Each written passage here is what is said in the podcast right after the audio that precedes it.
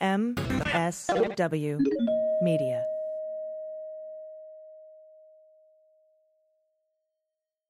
This year, we witness history being made. As indictments and guilty pleas continue to mount, the president was implicated in a crime, and a Supreme Court justice was confirmed amidst great controversy. We've discussed all of these topics and more with you as they happen. Today, MSNBC legal analyst Joyce Vance and I will look back at the past year, talk about what we see coming in 2019, and answer as many of your questions as possible. So let's get on topic.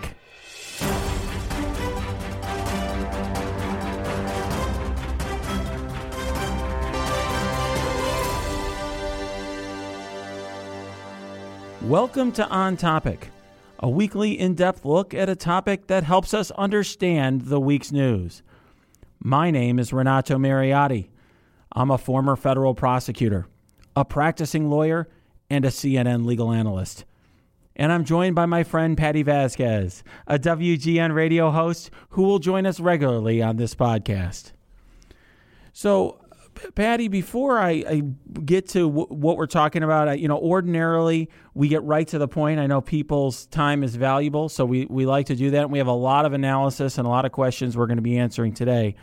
But, you know, we just, this is our first episode since the holiday and our our last one of 2018 and so i just i think it's important for us to recognize all of our listeners because really all of you have made this a success, and it's been amazing to see the reception that we've gotten in, in just what has it been four or five months that we've been doing this. I, it has been remarkable, and I and I do uh, appreciate how many people really want it's so much to happen, right? And and I think what's hard for many of us who don't have law degrees and obviously have not participated that much in the legal system, it, it's hard because we're learning that it is a long process, investigations, indictments, all these different aspects of what's happening, and and people really want results. But I think having this conversation has helped a lot of people. Well, I you know I I started tweeting and writing about legal issues because I saw that there w- was a lot of confusion about things, and I wanted to sort of help people understand what was going on. And part of, I'd say, the impetus for starting this podcast was that you know when I would be on television, I'd be asked two questions, maybe three, during a segment, and there's often a lot of detail to get into, uh, and people were asking me a lot of questions online, and this is a way for me to not only answer a lot of people's questions and try to provide context, but also to bring in people who really know their stuff. When we've had, for example, election lawyers, immigration mm-hmm. lawyers, uh, you know, people who had had a variety of experiences that, that give them an insight that w- we don't have. I think it educates all of us, and I've learned a lot from the experience. And so, I thank thanks to all of you, and I also, um, you know, want to thank everybody else who's made this possible. First, starting with you, Patti, um, I really appreciate you know how much you have brought to this podcast, and and really because becoming a better friend with you throughout this process. Oh, thank you. Right back at you. It's and, been great. It, it, it, thank you. And I, I, you know, we have our producer Tom Hush, hey, who's Tom. Uh, there you go, who's made this uh, fantastic podcast. Just so everyone understands, this is a labor of love that I, I fund personally, and uh, Tom uh, edits and puts together. Me and Patti do this often on the fly when there's breaking news. Uh, so this is this is a, a small group effort here, but so thank you all, and also we couldn't do this without our friends at Cards Against Humanity, yes. particularly Max Temkin, who's allowed us to use their first class studio. So um, let's get right uh, to it. I know there's a lot of questions and a lot to talk about. Uh, before we um, get into some of the details, one thing I wanted to address is a, a, question and or a suggestion that has come up recently from some of you that we get more conservative legal voices on the podcast. I thought it was an interesting um, suggestion because I like to. Um, interact and engage with people who have different views. I try to do that on Twitter. Sometimes people don't like it. I've had some people, uh, you know, message me and, and email me saying that they didn't like that I was doing that. But I think it's important, and I think there's something to be gained there. But one thing I've noticed is a lot of folks that are, I would say, on the right that are that are commenting on legal issues, uh, you know, relating to the Trump presidency. many times, and I think I've mentioned this once before in the podcast, their their views are so divorced from reality that it's very hard to engage with them. So I don't know if it would be possible for me to have a reasonable conversation with Gregg Jarrett because the man makes assertions that appear to be divorced from reality as far as I, am concerned. I do the same thing on my show. We do have conservatives on the show, but there are some who are, you know, who do appearances on local television here in Chicago. And when I watch them, I'm like, I can't. None of this makes any sense. You know, they bring in things that are are fant- fantastical. And yeah, it's weird. Exactly. Just if it, if something is can be is actually factually inaccurate and it can be proven so, and and you are making assertions that are very bold and grand but are not supported by evidence, I just think it's it, it, I, I, couldn't ha- give that person any sort of platform or have any sort of reasonable conversation with the person. You know, Alan Dershowitz, uh, you know, is somebody who has intelligent views, but he deliberately misleads the public for whatever reason. Uh, many of you speculated on that. I've seen your speculation. Um, now, there are, you know, Andrew McCarthy is an interesting example of someone who um, I have en- engaged with some, and and at one point I was citing him to note that even he uh, believed that Donald Trump would be indicted, which I have, don't go that far. I don't I don't know whether that will be the case, but right. I thought it was an interesting turning point. But sometimes he says things that are very silly. Um, and uh, you know appear to be not supported by anything that I could tell. They appear to be, uh, de, you know, sort of deceptive as far as I can tell. So I'm I'm looking for the right you know sort of person who's willing to engage in these issues. And one thing I do want to say because and and I'm saying this because I want all of you to understand how I view things and perhaps to become more educated consumers of legal analysis and of the news. Uh, you know, I think that the fact that so many folks on the right are divorced from reality and are not grappling seriously with developments of the news has had a, an impact on the debate that we have, the public debate. So I think that a lot of times when there's a new legal development, when there's a guilty plea, a search warrant, an indictment, there are multiple ways that you could view that. You know, you could view, you could have a more, um, I say, expansive view. Um, you know, if you're against Trump, maybe what you might call an optimistic view. Uh, there might be someone who would have a more grounded or cautious view right. of of things. And I don't see a, there's not enough debate about that. And a lot of times, I think things get skewed in a more explosive or more um, uh, more speculative uh, direction because there isn't people enough people on the other side saying, "Well, hey, that's not necessarily the case," or trying to get into the weeds on these issues. I try to do that sometimes, um, as much as I can, frankly, to try to be as grounded as possible to give you all a perspective and keep and make sure that you're you're not getting hopes that are out of um, that are incongruent or that aren't aren't that are not grounded in what's actually happening.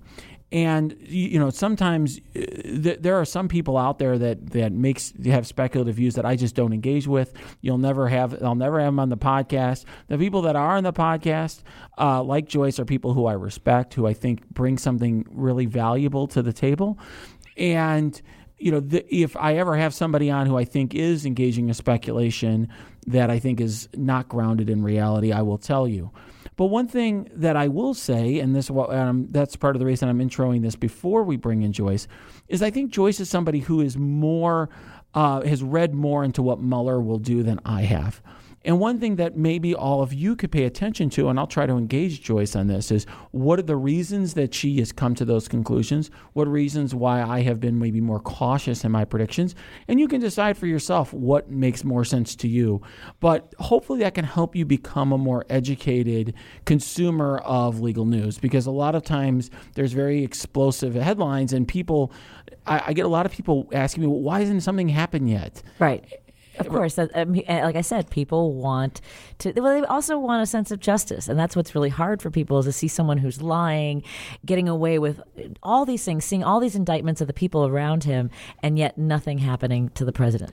Well, one thing that I'm going to in the future when I have some time, I, I seem to I'm running myself very thin, is write more about how people get away with it. And there's uh, not, there's a lot of thoughts I have on that. It's not limited to you know President Trump or his associates. It's just it's a it, it's the, there are ways to do to get away with things in the legal system. The legal system is not as good at uh, capturing people and punishing them as you might think. And I believe there's a, a question that kind of will reflect uh, that sense of what would you do to get away with it or to protect the people around you. So we'll we'll be addressing that. Oh boy! So you, you can share some of that at least briefly. Okay.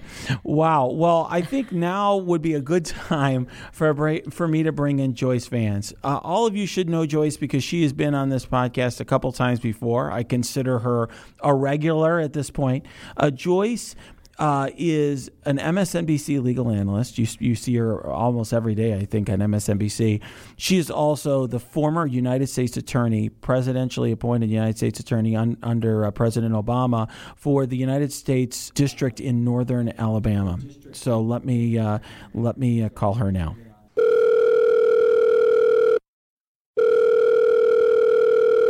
Joyce, welcome back to the podcast. Thanks for having me back. So, you know, today we're going to spend a lot of our time, I think, you know, answering uh, so many questions from listeners that Patti has been collecting. Yeah, I know. I'm trying to I'm trying to just sort of parse through these and find ones that aren't repetitive. But I mean, people have so many great questions. Well, good. And but before we do that, you know, I, one thing I thought would be helpful to do. We've been doing this podcast now for you know several months, four or five months at least, and um, it, although time is flying. Um, and I will tell you, it's it's like being on a treadmill. There's so much news to cover all the time. There have been so many weeks that have just had been packed with news. And I'm curious, what do you think over the last year or so? What do you think are the important takeaways? Uh, what do you think is going to matter when we look back at this year? You know, I think you're right. It is like a treadmill with a lot of crazy exit ramps at unpredictable points in time. And you don't know if those exit ramps go someplace interesting or if they're just a place that you're better off forgetting about. Um, it's hard to keep track of everything that happened. But when I think about 2018, I think the, the big point that we'll take away is that it was like the first act of a two act play, at least a two act play. And the act in 2018 was about what happened in Russia. There were social media trolls in Russia. There were hackers in Russia. We learned a lot because Bob Mueller gave us a lot of detail in his indictments about what went on in Russia to try to influence the U.S. presidential election in 2016. And then there's sort of a cliffhanger because we get a little bit of a hint that there were some Americans that were involved. We don't know if they were participants in the Trump campaign or not. We don't know what, if anything, then candidate, now President Trump knew. But we do have an inkling that Act Two will be about American involvement in that effort to influence the campaign, to exert illegal influence during the campaign. So that's what I expect to see coming in 2019. So I think that's really interesting. I, there, there's no question in my mind that you know one of the things that I think was very important and was not covered well uh, by the by the press, and I think the press has generally done an amazing job uh, covering a, a presidency that has overworked them. I'd say by giving them so much news to cover. But is the, for example, the indictments of Russian uh, intelligence operatives? Uh, engaging in uh, subterfuge within the United States. Uh, you know, I I think part of that. I was talking to a journalist about that, and and that person explained to me that when there's something that just happens in a courtroom, when a person is brought there and charged with a crime or found guilty or something like that, there's an event for them to cover. But when there's these indictments of a lot of Russian people that no one knows, that you can't really put a face to, they're it's it's harder for them to to explain to tell a story about that or explain that in in the news. And I think that I thought that was interesting to me because to me the most important indictment may have been the indictment of all of these uh, Russian intelligence operatives for you know hacking servers and doing a whole bunch of different things in the United States. Yeah, I think that's exactly right. When we think about the justice system, you know, as private citizens, we're keyed into these events like indictment, but much more importantly, trial, guilty plea sentencing. And because Mueller doesn't have jurisdiction over these foreign nationals in Russia, we haven't seen any of those events that follow the indictment. There's a little bit of a fury going on in the District of Columbia over this sealed secret case, which appears to possibly involve a Russian company or a foreign company that's somehow related to the Mueller investigation. But absent that situation, which has frankly garnered a lot of attention, for exactly the reason you identify. We haven't been able to follow along with the story of the Russian indictments because nothing new has happened, at least nothing that's publicly visible. Yeah, I think that um, you know it'll be really interesting to see what what happens in the year to come. I think it's very safe to say that Roger Stone is uh, in a bad situation. It, it, appears that an indictment of him is likely. Uh, Jerome Corsi uh, uh, appears like he is going to be indicted as well, if his own word can be believed. Uh, although he is, you know, he's actively, I'd say, spreading disinformation. I, I, I follow him on Twitter just so I can see what he's up to, and he's just constantly spreading all sorts of very bizarre theories about a whole variety of things. Um, but what's unclear to me, and you, I think, may have a different view, is it's unclear to me beyond that, what will come of what I'll call the sort of the Russian piece of all of this? Uh, to me, if I was, you know, based upon where I sit, and, and to be clear, we have a very limited viewpoint. In other words, you know, obviously Mueller knows all sorts of things that none of us know. He's he, you know, has interviewed all these witnesses and gathered documents and so forth. Uh, but but even the president's lawyers, they've interviewed their client, they've interviewed other employees of the White House for and spoken to lawyers for other associates. So they, they and they've read a lot of documents that they've produced. So they they know a lot more than the public knows. But from where I sit, I would be, if I was on the Trump side, the most worried about what was going on in the Southern District of New York because they seem so far along. They've already, you know, indicted someone, convicted him. They, uh, you know, they felt confident enough to say in sentencing papers that they that the president is implicated in that. That strikes me as very far along. Whereas this other stuff, we just don't know. I'm curious what your take is on that. It's really not all that different from yours. I think if if you're really the president, the president's people sitting in the White House, um, you have to be concerned about this entire attack that's now coming from three sides at least, right? You've got Mueller, who's sort of running silent and running deep. It's hard to know what exactly he's doing. The Southern District of New York, though, has been very public about where they're going so public that it apparently even provoked the president to complain to his acting attorney general that prosecutors in the Southern District had gone rogue and they had officially named him as a participant in Cohen's criminal conduct. So that drew his ire.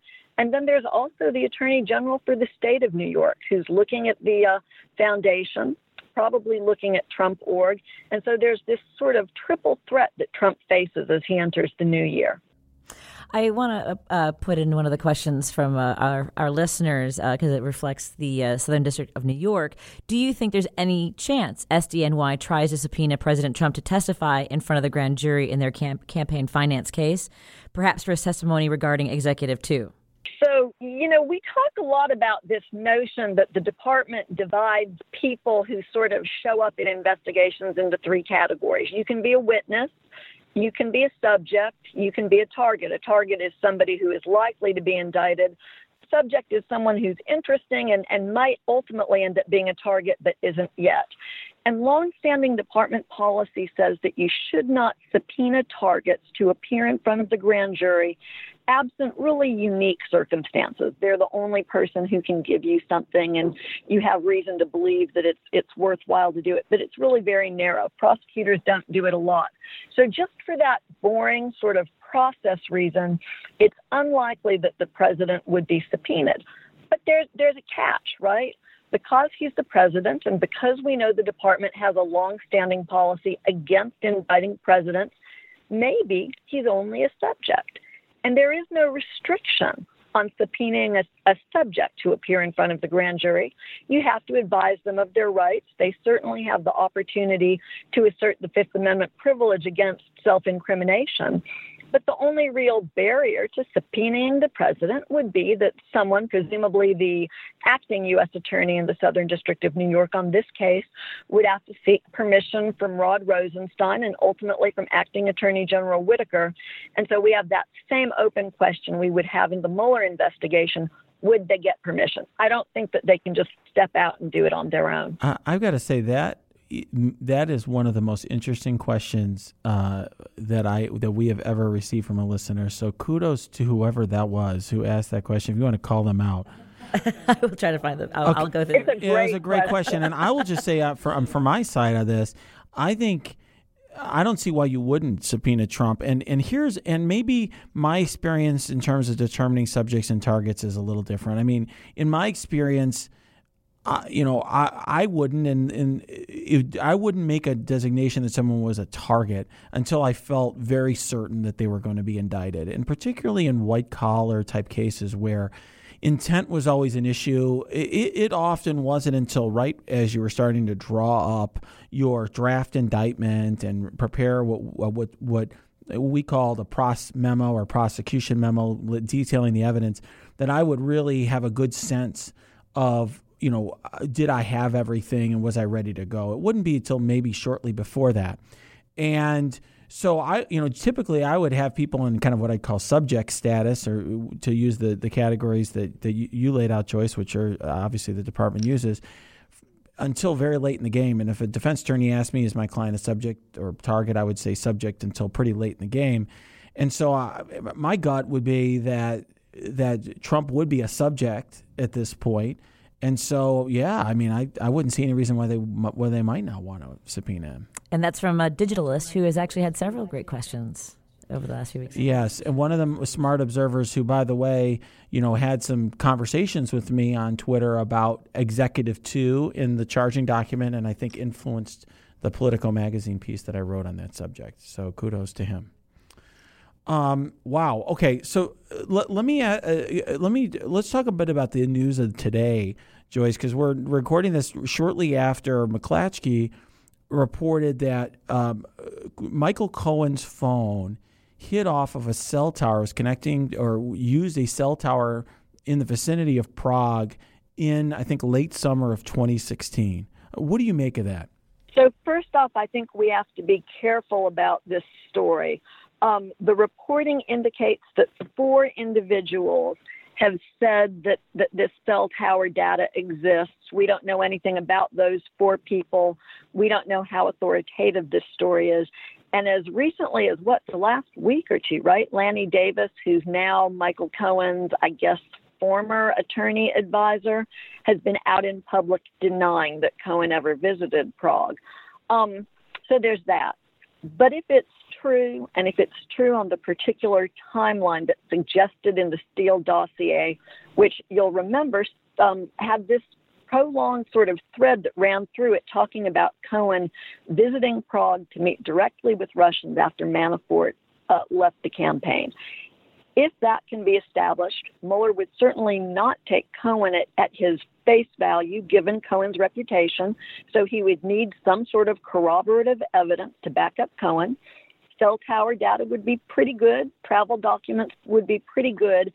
And if it turns out that Cohen was meeting with Russians connected with the government effort to influence the election, then the you know backbone of Trump's um, claims all along that the Mueller investigation is a witch hunt, his claim that there was no collusion, that's going to be difficult to maintain, and we could be in a whole new era for this investigation. You know, I, I think that's I think that's all right, uh, Joyce. That makes a lot of sense to me.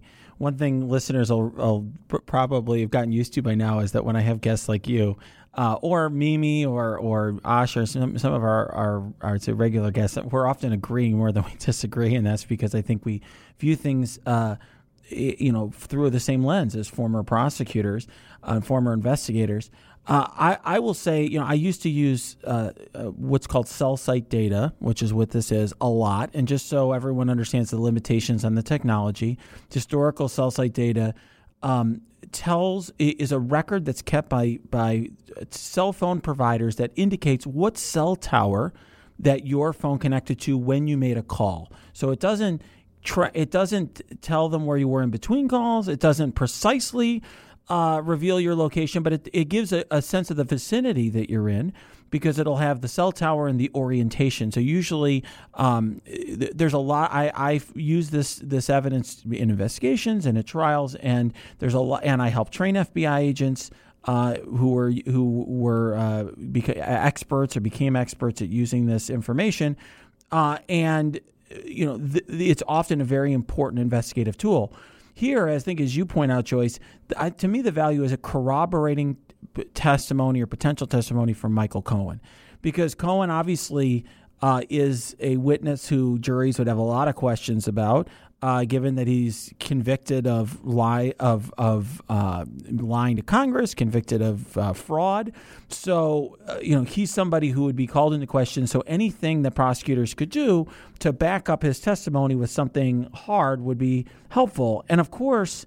This is, you know, core to a, very ex- sort of explosive uh, allegation in the Steele dossier, which is that Cohen went to Prague to meet with Russians regarding coordination with um, with uh, with them, you know, in interference with the election. Now, one thing though I want to say, and I, you can tell, I would be interested if you disagree, Joyce, is that you know, you I think you're right that it would have a huge public relations change, in a, and it it would certainly undercut Trump's arguments about this being a witch hunt.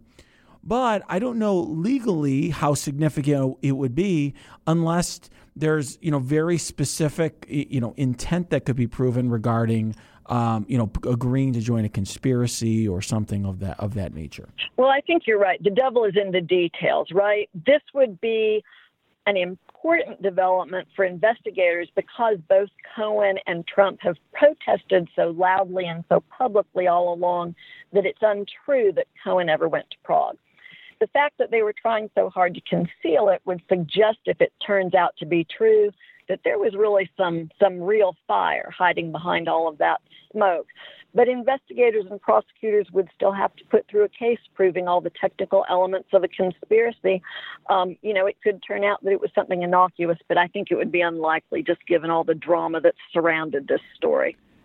Well, you know what I what I'm prepared for as a possibility. I have no idea exactly what's going to happen, but you could imagine as a possibility, Joyce, a meeting that is totally nefarious that most Americans would be shocked to hear about, but maybe doesn't meet every technical element of something. I mean, you could imagine a meeting where the president's personal lawyer, lawyer is sent to make promises about what the president might do uh, to help Russia in the future and say that they would welcome something, but it's it maybe there's not enough evidence or it doesn't quite you know meet uh, you know meet whatever standard Mueller might think is necessary to prove guilt beyond a reasonable doubt.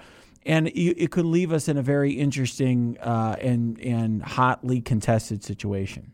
Yeah, I think, uh, you know, again, I'm going to have to agree with you. It could turn out that this was a, a meeting, if it turns out to have actually taken place, that was something that we would categorize as lawful, you know, but awful, right? Or maybe I should say here, awful but lawful, where the conduct is reprehensible but doesn't technically violate the law. Or it could just be that Mueller can't get enough proof that everybody believes that a crime took place, but you don't have sufficient proof beyond a reasonable doubt, which is a situation that prosecutors find themselves in from time to time. And if that happens, if we're left in this situation, then the entire controversy gets thrown over to precisely the place the founders intended. It gets thrown over to the Senate for the Senate to decide whether or not it's impeachable conduct. Um, in that vein of uh, awful but lawful, uh, one of our listeners asked So, with all the Russian manipulation in U.S. elections, if Americans had done the same things with all the proper filings, licenses, or whatever, would that have been legal? So, interesting question, which has actually surfaced in Alabama today.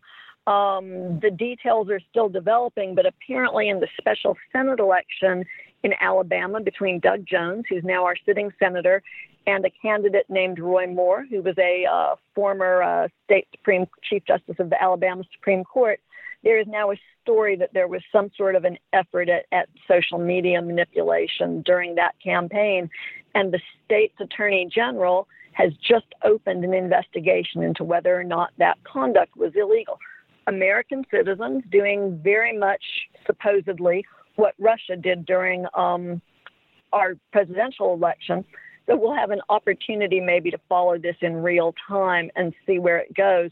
But much of the illegality, at least as I've always understood what Mueller is looking at here, centers on the notion that you have Russians, that you have foreigners making a contribution to a campaign, which is illegal, and then perhaps there are computer crimes involved in hacking or distribution of stolen materials. I, don't know. What do you think, Renato? Yeah, I, I, what I would say, and I think you, you, towards the end, you were saying, I think where, where, where I would have gone with it, which is, there are certain crimes that would be that the the, the fact that they're foreigners um, makes makes it is what makes it a crime. Like Joyce mentioned a moment ago, if you make a contribution into to a U.S. election and you're a foreigner, that's that's against the law. It's not against the law if you're an American. Obviously, Americans make contributions to U.S. elections all the time. Similarly, if you're acting as an agent of a foreign government and not telling the attorney general that you're doing that in advance, um, you know th- that's a problem if you're an American. Um, you know, it, and I think it, that's also a problem if you're a foreigner. Um, but you know, there there are certain times where the foreign status matters. But for a lot of this stuff, you know, and that's part of what I've been trying to focus on with when, with, with all of you, whether it's in Twitter or when I've written op eds or uh, on the podcast, is that a lot of this is just straight up criminal. You know, what we what we're looking at is straight up criminal activity, like hacking. You mentioned Joyce hacking a server you know, people are prosecuted for that no matter where you live, no matter who you are. The hard part is proving that somebody was part of that, and that can be um, a challenge when you're dealing with sophisticated people who are trying to hide their tracks. So, so Joyce, uh, you know, I'm, uh, you know, one thing I'm curious about is on the Southern District side of things. What do you think we should be we could be looking for in the future? I think listeners know what my thoughts are on that, but I'd be interested in yours. Well, I think it's an interesting question of, of what the scope of that investigation is, what exactly they're looking at. You know, we know that they're looking at Cohen. We know that they're looking at campaign finance violations. Are they looking at anything beyond that? Are they looking into other transactions that the Trump organization conducted? All of that, I think, is in this universe of um, uh, sort of known unknowns. And I'm also curious about whether there's a connection between what's going on with the New York AG looking at the Trump Foundation and perhaps other things, and, and the Southern District of New York, because the New York AG doesn't have direct criminal uh, jurisdiction to look, for instance, at the tax violations so we understand that they've referred those to the tax division at Main Justice. Whether or not any of that lands back in the Southern District of New York and gets worked up there, I think is also a very interesting question. You know, this is an aggressive um, U.S. Attorney's Office full of uh, very strong, career minded people. They chew at these situations like a dog worries a bone. They don't let go of criminal conduct. They look at situations until they understand understand what went on. Um, they will not indict, you know, if there's not a crime. But if there's a crime, I don't think that they'll let go of it. It doesn't matter who it is. They're going to proceed without fear or favor. I, th- I think that's right. The Southern District of New York has an, a very uh, storied and, and aggressive uh, reputation for being aggressive and being uh, strong prosecutors, particularly in white collar crimes. You know, when I when I um, was a prosecutor in Chicago uh, for many years doing that sort of work, they were in many, many ways the office that I was looking to as a peer office. And at times we were trying to figure out between the two of us who was going to handle a case because they always, every time there was a, partic- a potential uh, indictment to be brought or potential criminal activity, they were always, uh, you know, right on top of it. And I think so. I, you know, it'll be interesting. You know, you mentioned the tax division. One thing listeners may not know is that uh, the tax division of the Justice Department in D.C. has to approve of every tax prosecution in the United States. Uh, that's something that's sort of longstanding, uh, a, a longstanding rule. And you know, part of I th- you know it kind of leads to a kind of a broader issue, and this is something I've we've discussed in the podcast with.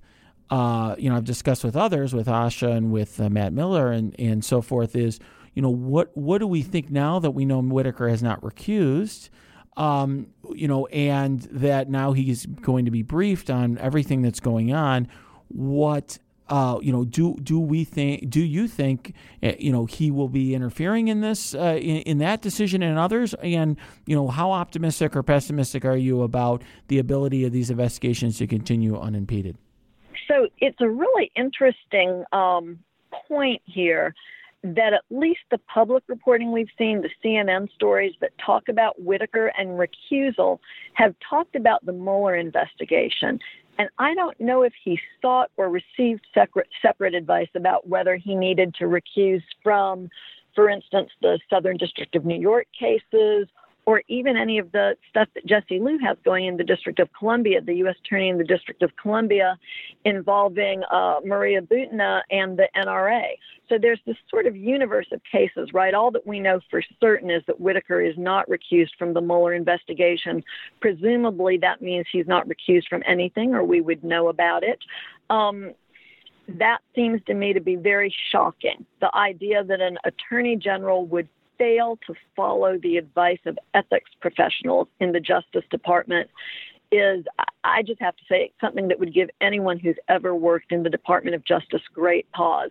The whole point of recusal is that you err on the side of caution because what you don't want to do is give any appearance of impropriety in how these cases are handled, because if they're handled improperly, for instance, with favoritism towards a sitting president, then it makes it really difficult for people to trust the Justice Department and to have faith that the work that's being done is consistent with the principles of, of the rule of law, which say everybody gets treated equally.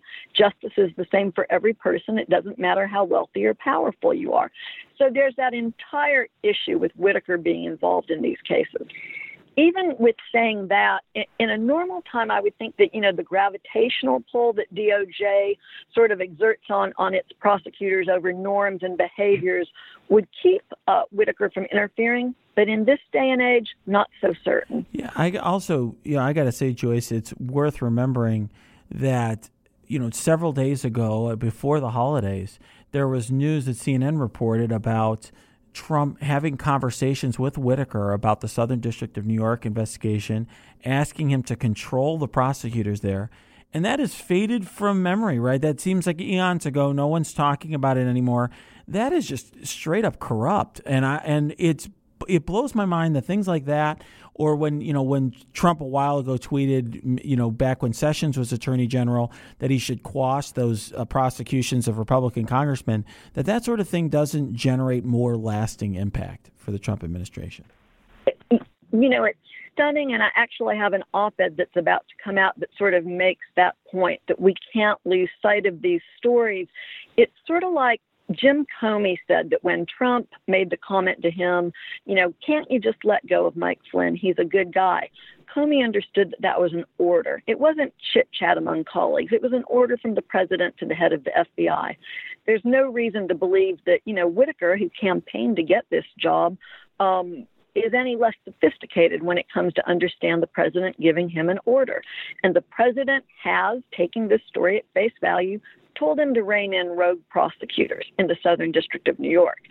I think that might be a challenge that Whitaker will be unable to you know, to fulfill that uh, command. Nonetheless, we should never be numb to this idea that the President of the United States is trying to use the Attorney General and the Justice Department to take pressure off of him in cases where he may arguably have been involved in criminal conduct. That to me is, is the shocker. And really, if we want an end note for 2018, it's exactly that that the President is trying to subvert the Justice Department to protect himself, his family, and his friends because so many people are worried that uh, that Trump will uh, ask Whitaker or force him to. And, and as you said, he might not uh, carry out his orders, but people are worried that Whitaker might shut down the Mueller probe. Can uh, can it subsequently be subpoenaed by the Dems in Congress, and would it have the same effect? You mean can Mueller be subpoenaed? Uh, well, guess, yeah. Can can yeah? Can the Dems subpoena the investigation? Yeah, you know, they can probably get some parts of it right. There's sort of a sticky issue with grand jury material that's protectable in in some settings. Um, but probably if the Democrats in Congress wanted to run a parallel investigation, if the Mueller investigation was terminated, they could be very successful in finding sourcing. Um, I, I, think that there might be some folks inside of the Justice Department who would want to quit their jobs and go over and be on House investigative staff in that eventuality.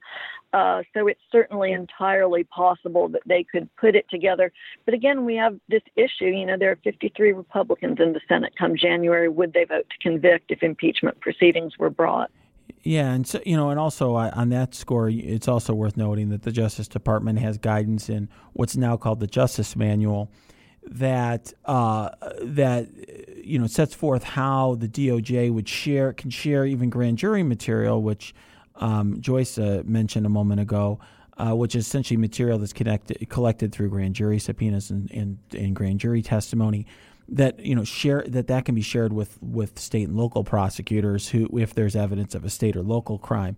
It'd be interesting to see if you know those efforts potentially ratcheting up if you know something was happened to interfere with the investigation or there was widespread belief that it had you know i will say just to you know to, to go off of what you said a moment ago joyce and and i'm looking forward to reading your op-ed uh, on the subject um, you know one thing that um, that that constantly bothers me, concerns me, is the fact that we're seeing what appears to be crimes right in plain view. And there's a lot of focus on, well, will Mueller prove XYZ that we're not sure about yet? And people don't necessarily spend enough time with the the crimes that we see in front of us. I mean, obstruction of justice, based upon what we've seen publicly, I I feel pretty confident that I could put a case together and prove that in a courtroom. That's and that's really one of the only things that I could say that about the campaign finance case. I mean, we've we've looked at that in detail in this podcast with some great guests. That looks you know pretty strong based on where it is so far. You know, it seems to me that sometimes there isn't enough focus on the crimes we know about, and I worry that Trump being um, obstructionist, Trump being corrupt um, is sort of baked into people's view of him now. And there, we we have come to uh, expect him as a president to be undermining this investigation when that is beneath the standards of what we should expect from a president of the United States. You know, people have become so numb to his conduct.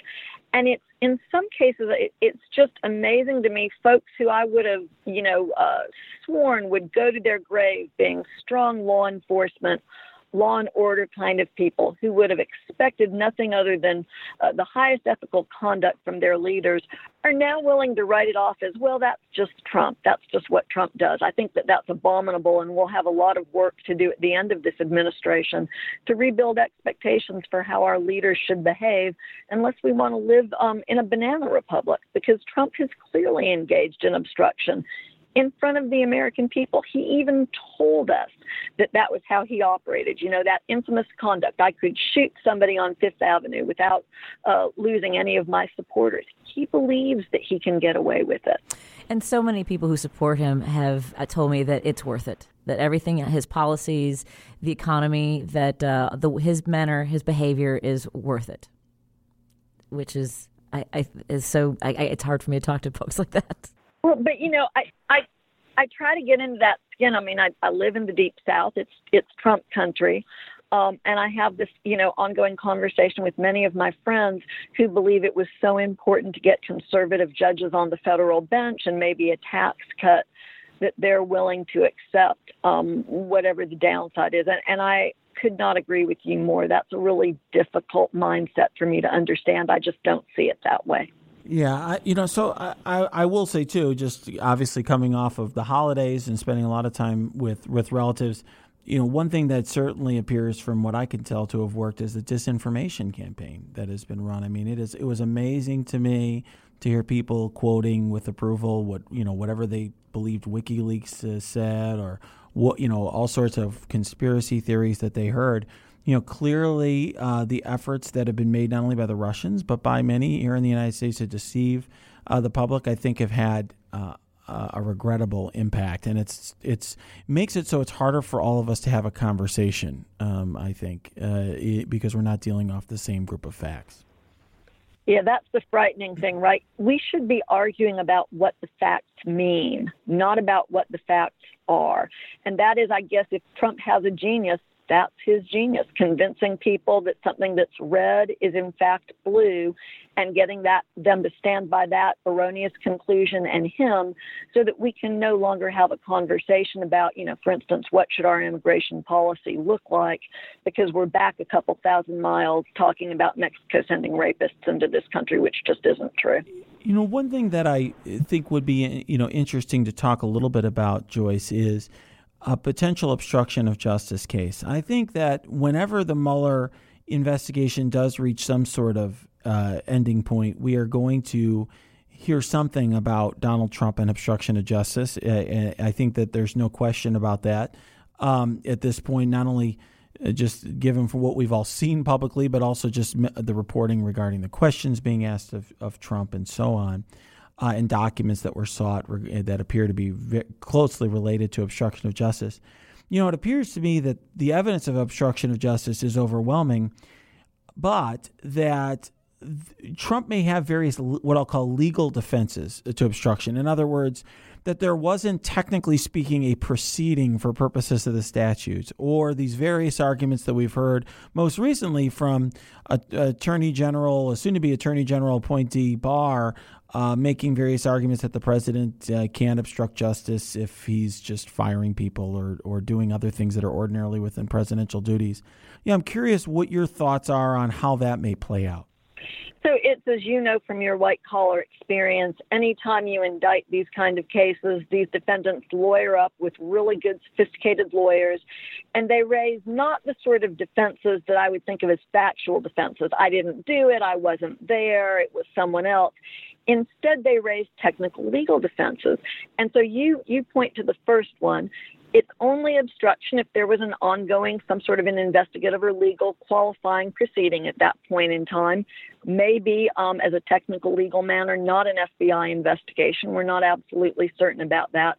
So there are these very specific, narrow, not all that interesting legal issues and the way that those get decided in a normal case is probably pretrial motions. There's an indictment, the defense lawyers file a bunch of different sorts of motions to keep the case from happening for technical legal reasons. A judge rules, maybe they go up on appeal before the case, usually they would go up after it was concluded, but there's this sort of long drawn out legal determination. Here it's really hard you know to know what happens. It's it again seems still very unlikely to me that Trump gets indicted. So perhaps this all gets thrown over into the political arena where these technical legal issues matter a lot less because Congress is free to make its own determination about what a high crime and, and misdemeanor that's sufficient for impeachment is. But there is, as you say, a real tangle of technical legal issues that underlies the president's conduct and whether or not it's obstruction of justice. Yeah, what, one thing I think is sort of uh, a funny uh, a fun a funny thing about the obstruction case is that if you were in an actual court of law, I think the best arguments the defense have would be these technical legal points. This sort of what a lot of people uh, who are listening to this might regard as technicalities about whether it's proceeding or the president's power or whatever that are not very they're not compelling i think wouldn't be compelling to a jury and don't shouldn't won't really matter on the political side of things. But those would be the best arguments because on the face of it the activity is so plainly uh, obstructionist and so plainly i think evinces a corrupt intent. Whereas in congress i think what will happen because i don't think the senate could potentially ever uh, would never say, look, the, yeah, it looks like the president obstructed justice, but technically we, there wasn't an official proceeding or there's technically some argument about presidential power. What I think what happened in the Senate was it was we'll have potentially Republican senators twisting themselves in knots trying to explain how uh, statements that appear plain to be plainly corrupt are not in fact corrupt, which is the sort of thing I think would be a loser in any kind of courtroom. Yeah, there are going to be a lot of people holding their fingers up to see which way the wind is blowing and deciding whether they can survive uh, reelection in 2020 better if they vote for or against, right? Assuming that the House draws up articles of impeachment. Yeah, one thing I will say, and I and you know a lot a lot of a lot of our listeners have, were asking because I had looked through a lot of the questions myself before we came here was, you know, will will will Trump survive and when when will things come and et cetera. And one thing that I think that Nancy Pelosi has talked about a lot as coming in as Speaker of the House is you know, in her mind, I think she views that the Democrats have one chance to try something with impeachment, and they need to wait until all the facts are in and make a determination at that point. And I, I think that's a very wise thing for a lot of reasons. But one thing is, you know, look, in this country, there was an election. A man was elected. You know, many of I didn't vote for him. I suspect most of our listeners did not. But um, that happened, and like anyone else, we, you know, before there is any sort of legal process that begins, whether it's impeachment or indictment or anything else, there needs to be a full investigation. The facts need to come out, and we need to determine what the facts uh, ultimately prove. And I think it's uh, savvy and also the right thing to do for. Uh, uh, soon to be Speaker Pelosi and the other Democrats to wait before they uh, take any sort of drastic step. You know, I don't know if they used to say this in your old office in Chicago, but in my old office uh, in Birmingham, there was a saying if you're going to take a shot at the king, you'd better be sure you're going to kill him, which is to say that if you're going to go after a, a defendant at the top of a white collar crime ring or a drug ring, you got to be sure that you can take him out. Don't do it prematurely. So I think soon to be Speaker Pelosi is dead on the money here. You only get one shot at impeachment. You just can't keep coming back and coming back. It makes sense to wait until Mueller has finished his work and you get as much information from Mueller as you can. There are other lines of investigation that some of the other leaders in the House who will, you know, take over as chairpeople of their committee uh, when the Democratic House convenes on January 3rd. Those folks have lines of investigation to pursue. I think it'll be interesting to see, for instance, the financial investigation techniques that they use. You want to wait until you have all of that and then you can make a decision about whether or not the evidence truly warrants impeachment of a president, which is not not something that you do casually. It has to be serious and thoughtful and deliberate, and people should study the evidence and really take a step back and think about whether or not this is the right thing to do for the country. So I understand the emotion and the, the anger over many of Trump's policies. I like soon to be Speaker Pelosi's very thoughtful, deliberate approach. Yeah, you know, one thing that I hear from a lot of folks is they're like, well, you know, come on already. It's obvious that this happened or that happened or whatever. And, you know, one thing that I would caution folks, and, and I know that you, I think, have a similar perspective, Joyce, is, you know, prosecutors very rarely go into situations where they roll the dice. I mean, there are occasional situations where um, you know, there's a, a, tremendous harm that's happening. Someone is, we, you know, there are times when I used to investigate kidnappings in progress, or you know, you would have to make split second decisions, uh, you know, without all of the facts available to you. But particularly when you're you know investigating past conduct, prosecutors are deliberative. They're careful. They know there's a high burden. Usually, that you know there's not this impeachment issue. It's proving guilt beyond a reasonable doubt to 12 random people off the street who otherwise wouldn't agree on much anything. Um, so that's a high, high burden. Prosecutors usually are careful and deliberative and thoughtful about what they do. And so I think what we what we've seen, you know, from Mueller and from other the other prosecutors that are investigating here is a careful, deliberative, thoughtful approach. And when people ask me, well, are you surprised how long the Mueller investigation has taken? I say not at all. In fact, to me, it's happened much faster than I expected it to. That's so true. I mean, I've seen, you know, investigations into mayors that have taken more time than Mueller's taken to indict, what, 33 people now, including folks in, in foreign countries. He's moved really quickly it's important to get it right. It's even more important for Congress to wait until it has all of the information that's available to make its decisions. We live in this sort of law and order society where we think that the investigation and the prosecution can both happen in one hour, but that's just not realistic. And I know it's so hard for people who are frustrated and ready for action when we tell them, you know, we're going to need to wait patiently until all of the evidence is. But if there's one important um, concept that we as former prosecutors can relay to people. It is how important it is to do this right instead of just doing it fast. I, I want to bring something up because you're talking about patience. And uh, of course, a lot of folks who listen to this podcast do want to see results. But I think there's an interesting question that uh, one of our listeners uh, posted um, in regards to, you know, this is about the, the, the, significant impact this administration has on our democracy. And this listener says, uh, I was taught that democracy is an ever evolving concept as laid out by our founders. What constitutional changes do you see would be advisable following this administration to realign our checks and balances between the three branches of government. Wow. I know, I know. I, know. I know. I it's a it's a heavy one. that's huge, and I know there are uh, there are some people who are tackling this. I know Preet Bharara and Christine Todd Whitman are working together on some sort of project related to something like this. I guess I would say, you know, a couple of things that come to mind for me, and, and I'm sure Joyce will have even smarter thoughts. Uh, but a couple a couple of things that come to mind uh, on my end. Uh, w- one would be that we orig- I think there was a sense after the the Starr investigation that we needed to have a special counsel that wasn't completely insulated uh, from the from the uh, from the political process.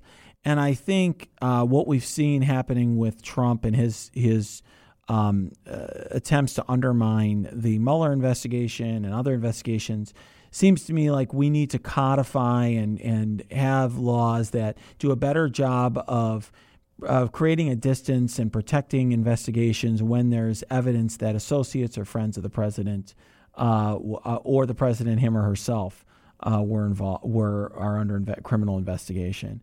And, and, I think more generally, um, I think we need to have more laws that uh, regarding transparency and requiring transparency. One of the things that that you know concerns me the most is it seems to me like we're going in the opposite direction there in an era where it's cheaper than ever to to publish information and spread information.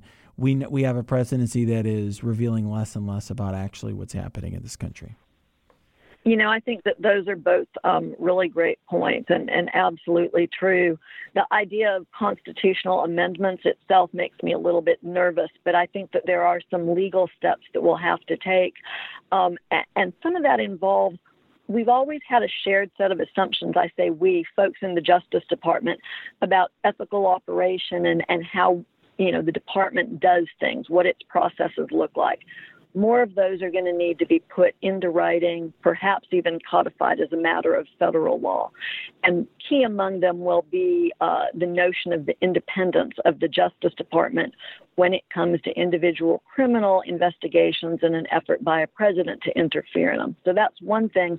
And then there's also this area of emoluments and ethics violations by cabinet level officials and folks in the in the president's White House that Norm Eisen and the, his uh, folks at, at Crew and Walt Shaub have done such a brilliant job of getting information through FOIA requests and litigating over.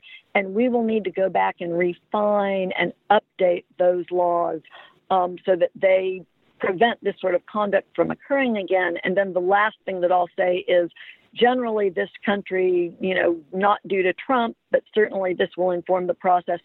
We need to rethink and we need to sort of have a, a moonshot developing laws to deal with uh, advances in the cyber arena, whether that's criminal conduct in cyber, how cyber is used in elections, just this entire notion of who has responsibility for developing rules that govern how Facebook and the other net giants work and what those rules are going to look like. That'll be a really critical outgrowth as, as we move forward. Yeah, and I, I think we also uh, need to do a lot of work on protecting our electoral systems from attack. I mean, there's been some efforts on that, but they've been I would say not sufficient.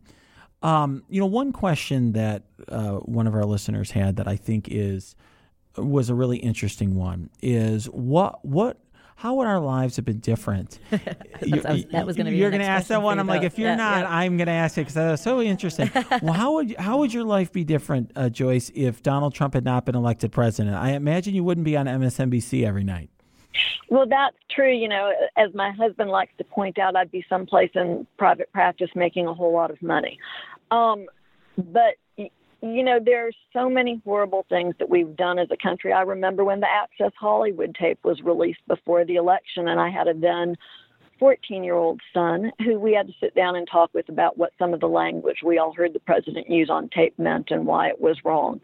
It seems like there's just been this entire list of social horribles that this president has brought back into the mainstream. And so, as a parent, you have to constantly be on guard against it. You know, uh, whoever thought that we would have to tell our kids in 2018 that Nazis were bad people? I so strongly resent this sort of behavior that he's normalized. And I I hope our country can get back on track. Um, and that, you know, the country that elected Barack Obama, the, the country that, you know, believed in Ronald Reagan's vision of the shining city on a hill, that we can restore that sort of an image of who we are. But it's going to be heavy lifting. Well, there's no question about that as a country. And, uh, you know, on my end, in terms of how my life would be different, you know, I will say, when I left the uh, U.S. Attorney's Office in mid 2016, this was right bef- a little, a few months before the election, I, I was planning to build my own practice, and I had. I had kind of sp- was really focused a lot on building, you know, uh, you know, uh, building a practice and and doing a lot of work for my clients. I did certainly do everything I could to get involved in the election, and I also was involved in various causes, the environment, and others. Um, but it was not. It was not an, a huge the huge uh, uh, segment of my time that it is now. Whereas now I literally spend so much of my time writing and thinking and talking about legal issues. Uh, frankly, in a way that I think you know very few lawyers in private practice, uh, certainly at a larger law firm like I am, are willing to do. I'm very fortunate my law firm has allowed me to do that, but it does have consequences. I think. Um, I think uh, you know there are you know it's certainly the safer thing for for whether it's for potential clients or for uh, any future job you may ever want to have is to say as little as possible. Uh, but it's a hard. I think this is a hard time to be quiet, at least for me. You know, this is a, you know there was a, a earlier today there was uh, there were some t- tweets about Paul Ryan and how he'll be remembered and what his legacy will be. And I think it's it's clear to me that he was somebody who had the power to do something about the, a lot of the things that Trump has done in this country, and he failed to do so. Uh, and you know he he has the level of power and responsibility that neither of us do. But I feel like, given everything that's happening in this country, uh, anything that I could do uh, to make the country a little bit better, to help the public in any way, this is the time to do it. And for me, by the way, uh, I would be less disappointed in people that I previously thought had good intentions. there are a lot of people who are on Facebook or in my life who I'm just like, really, this is this all seems worth it to you. I'm, uh, I think I would be less perplexed by the nature of uh, what they think democracy is. It's just bizarre. Um, I also uh, but I do want to say this. I think that uh, one of the things I told my son, and I don't know if you had this experience, Joyce, is that the day that Trump won, I told my son, I think that there will be good things that come from this. And, and the idea that you do want to strive and, and are now, you know, motivated to participate in ways that perhaps you didn't before, there are some positives there. As, as, as you know, obviously deeply negative things have uh, occurred and, and tragedies in, in, many instances. We've just learned about two children in the last few weeks, just in the last couple days, that have uh, died uh, trying to come to this country, finding a better life. Uh, I think that there, I think some people, I, I hate using the word, are woke, but I'm hoping that they stay involved and invested in our country. Right. If there's any silver lining to you know what we're living through right now, it's that I think people won't take um, our form of government for granted. People will be more thoughtful and deliberate about protecting democracy. I hope that we'll see increased voter participation. Um, but I'll tell you, although I sometimes think that that will happen, I think the, the statistics about the number of 18 to 25 year olds who stayed home from the polls is distressing. Um, I think that there are a lot of people who find it difficult or just not interesting to keep up with what's going on in the Trump administration and who stick their heads in the sand. I think if the country is going to be in, like you, I hate the term woke, but I'll use it here. If we're going to be fully woke, everyone is going to have to participate. And I just don't think that we're there yet. Yeah, I, I agree. And one thing that I've tried to you know, tell everyone. Certainly, I've told all all the folks who follow me on Twitter. I've been saying it for oh, what is it, a year and a half or more now um, that you should not sit and wait wait in your you know sit in your living rooms and wait for Bob Mueller to save America. You need to get off your butts and save it yourselves. Uh, and all of us need to do if you, if you're uh, upset or disappointed about something happening in this country, uh, you need to become part of the solution because if you are just focused on other things, uh, you are part of the problem. Um, and so, you know, along that note, I do want to sort of ask a question that another one of our uh, listeners had that I thought was which was a fun question, which was, what do we do in our spare times? What do we do to, to, to let loose and relax? And I know that neither you or I have a lot of time to relax. You particularly with with having kids, uh, that's got to be a tough thing to juggle uh, with uh, with uh, the television appearances and whatnot. So, you know, I'm a knitter. This is not much of a secret anymore because anyone who follows me on Twitter knows Um, but I do a lot of knitting. I do a lot of cooking. I spend a lot of time with my family. Um, we do have four kids. They're really interesting. Uh, and, and I'm just sort of a very boring homebody when you get down to it. So I enjoy my friends and my family in, in my downtime. And just so you know, one of the questions specifically was what is your favorite thing to knit as a gift? Oh, wow. That is like such a great question. Um, but really, the best, at least if we're talking Christmas gift, is a hat because hats are quick. They can be really interesting to knit. They can be really complicated, and everybody needs a hat at this time of year. Wow. That's great. And I will tell you, I don't have anything as interesting as knitting uh, as my hobby. I, I will you know, uh, say that, you know, I look, I do spend a lot of time between practicing law as a partner at a law firm, which I do uh, full time, and all of this stuff, whether it's Twitter and op eds and the podcast and uh, and uh, television and all CNN and all that. It is hard to balance everything. Um, but I do have a, a you know a, a, you know some some private time, and when I do, it's either I love uh, everything from watching movies, uh, playing computer games. Uh, I uh, play a whole slew of games that probably people have heard of. I uh, am a big sports fan, huge Bulls, White Sox, Bears fan, uh, and play you know fantasy football and something called Strat-O-Matic baseball, which is an old timey baseball game which I play with some of my friends. So I'm I have all sorts of eclectic hobbies, but they're not as creative or as productive uh, as knitting. So I give you I give you credit because you're actually creating something even in your spare time, Joyce. But I, I live in a house full of gamers. What are you playing right now? oh my gosh! So I have to. I do not have enough time to play these involve games that that require you to have a huge time investment. So I play Hearthstone. I made Legend once, uh, but I usually just play up to rank five because uh, I can play it on my phone when I'm in the TV studio or in between.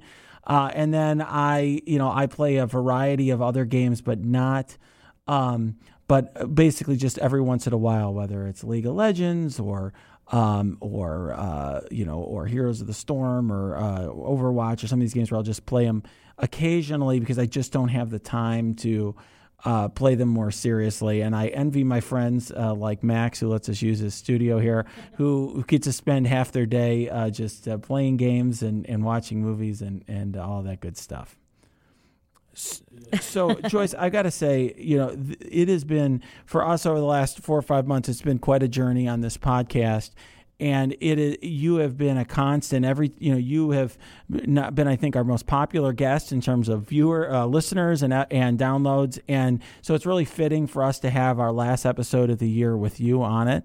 And I just can't thank you enough for doing everything that you do for the public and all the different media that you're involved in, but also for being part of our podcast. Thank you so much. Thank you. Thank you. I'm honored. Thanks, Shaw.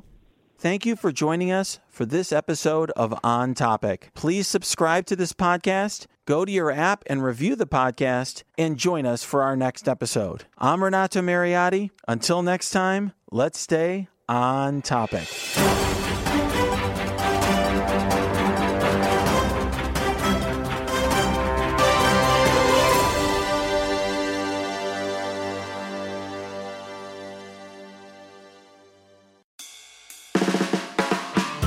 No surprise that newsmakers try to manipulate the audience.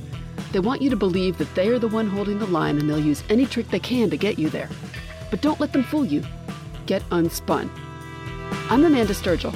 I've been a reporter, and today I teach future reporters to cut the spin and think critically about what newsmakers say. My podcast, Unspun, shows you how to know when you're being manipulated by the news. Learn to spot the tricks and how to make up your own mind about what's true. So if you're tired of being fooled by the news, subscribe to Unspun today. Unspun, because you deserve the truth.